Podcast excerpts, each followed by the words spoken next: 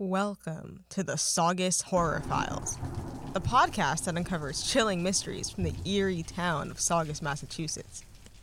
I'm your host, and today we bring you a bone chilling tale of Detective Sam O'Connor and a nightmarish encounter with the Invisible Man.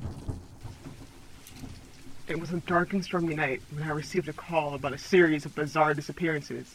I arrived at the scene, the air thick with fear.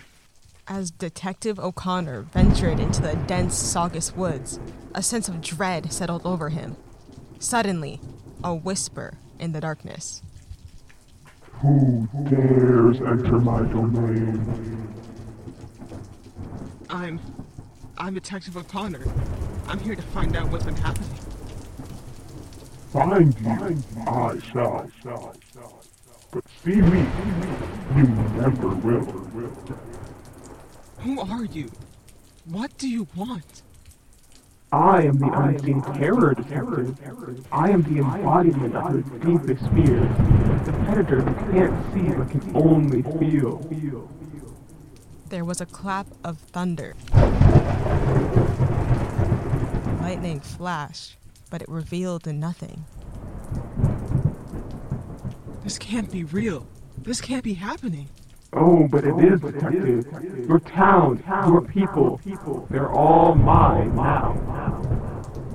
And with that, Detective Sam O'Connor was drawn into a nightmarish battle of wits and survival against an invisible man, a creature from beyond imagination.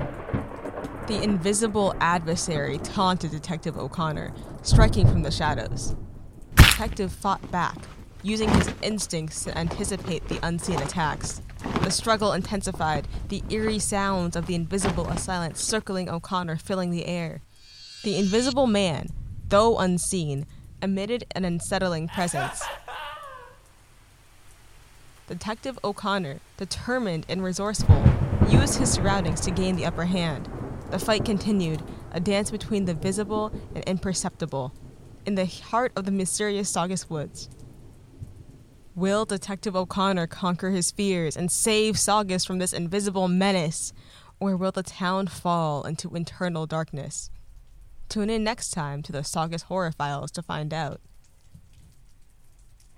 Sleep well, listeners, if you can.